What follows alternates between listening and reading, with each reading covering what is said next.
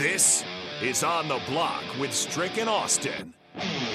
Nebraska Basketball Hall of Famer and nine year NBA vet, Eric Strickland. Strickland for three! And you're going to go out of here as the Big Eight tournament champion.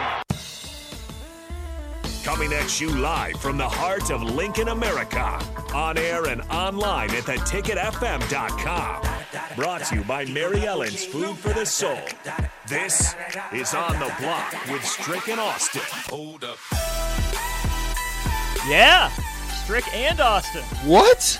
Dynamic duo back together after 12 days. Well, that that that just the, the ring of that just sounds good, but Mm. it's finally I don't have to replace it with Rico or Nick or somebody else or even myself as of yesterday. Uh, it was just one of those things, man. The, the medications had me woo. Um, so I, I, I was gonna try to tap in, but um, you know the powers that be just said, you know what, Stricky, lay down, get some rest, come on in. I feel refreshed, Good. feel good. Um, the meds aren't too crazy on me today, Austin. But man, how are you? Man, Strick, it, I'm, I'm good. Glad to be back. Got to shout out Rico for filling in last week. Shout out Nick for filling in yesterday. But it's good to be back. Good to have the crew back together. That's what I. That's what I think. Well, you know, real quick, I just want to tap in for Mr. Unlimited uh, on the Sauter Heyman text line. As always, the Sauter Heyman text line is available to each and every one of you at 402 464 5685. Before we do that, let's talk about Mary Ellen's Food for the Soul. Oh my goodness, it's uh, definitely one of those things, especially with March Madness going on, to be able to go in there, get you a, a nice little uh, catered meal, take it back to the house, you know, just have it heated up and just go in and then fall asleep after you watch your favorite games. Mary Ellen's Food for the Soul. You can find them, as always, at 27th and Pine Lake. Let Charles and the crew know that us, Austin and I on the block, sent you. So, man, listen. Uh, I want to talk about that real quick with Mr. Unlimited. Mr. Unlimited on the Sauter Heyman text line said, I heard we passed on Keyontae jo- Johnson because of something in his health exam, or did he just choose K State over Nebraska? Now, um, there was something that he was dealing with some ailments. I think uh, at the at the end of the day, he made the choice um, to go over there, and it could have been as, as simple as um, you know, the competition at that position uh, was probably a little bit more open. Um, you know, Derrick Walker returning, you know, there were some things there that could have probably made it a little bit easier for him to make that move. But listen, the young man made the right choice. at this point, they're ball, he's balling, they're balling. He's got great guards with Nowell and and um, I can't remember the other young man's name, but my goodness, he's got great guard play. They they work well together. They set up each other. Uh, they're solid. They defend well. Um, but uh, as we'll dig into this this other stuff, I, I really do want to talk about Princeton and at some point in time during this. But hey, what a phenomenal uh, NCAA tournament it has been up to this point. Let's start there. Start with Princeton. What are you seeing? So here's the thing I see with Princeton, and this is why I look at Nebraska and I say to myself, you don't need tradition. And we're going to talk about that in the next segment. We're talking about the bigs, right? So this is going to continue in this conversation. We're going to talk about some of the bigs, where they at, some of those big men, the Hunter Dickinsons, the Trey Jackson Davises, Edey, so forth and so on. We're going to get into that.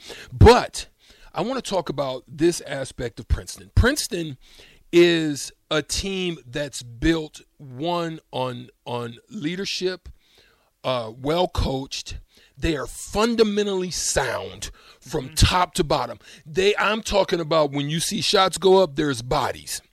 When you see shots go up offensively, they're not standing behind people.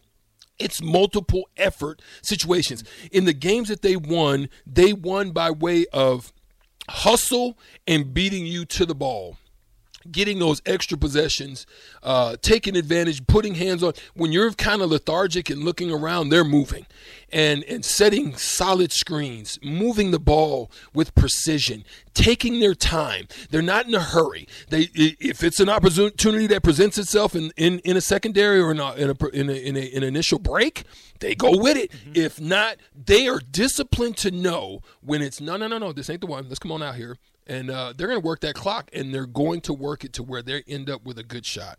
It's very rare that they take a bad one, from what I saw. to me, Strick, a lot of what Princeton does in a different way has a lot of the the principles about what a good shot is, how to play together, Mm-hmm. as what Wisconsin does. You know, methodical. They don't beat themselves. Right. Um, eliminate a lot of the bad plays, and Princeton isn't going to ever consistently have elite level talent. Facts. But what Bo Ryan did with Wisconsin when he had that, you know, upper level talent, better than usual for Wisconsin talent, was get to a Final Four, get to a national championship game.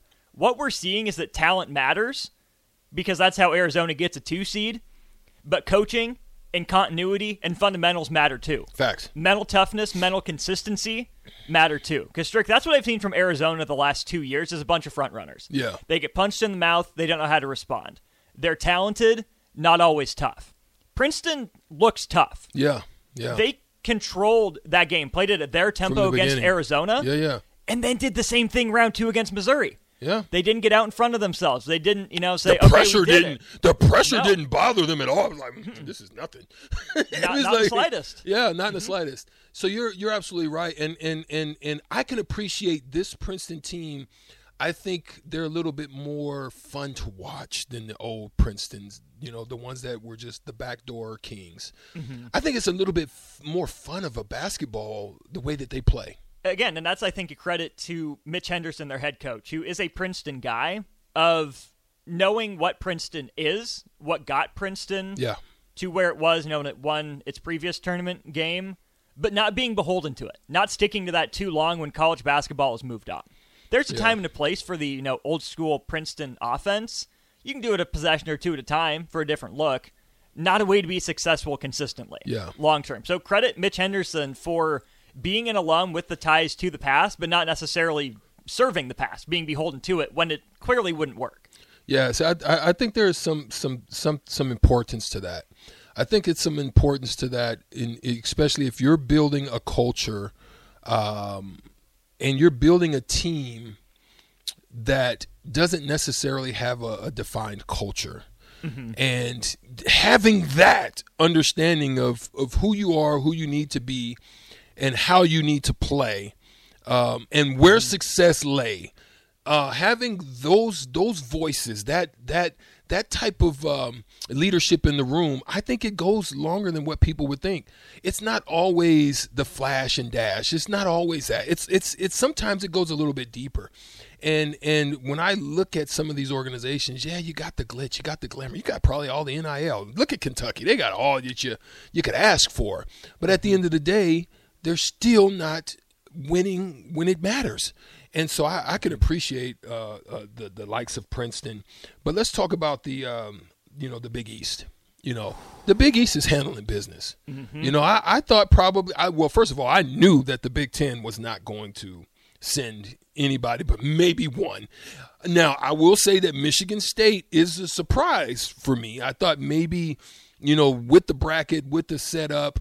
I thought maybe Indiana would be the one. I didn't have any faith in Purdue. I don't have any faith in Painter whatsoever when it comes down to it.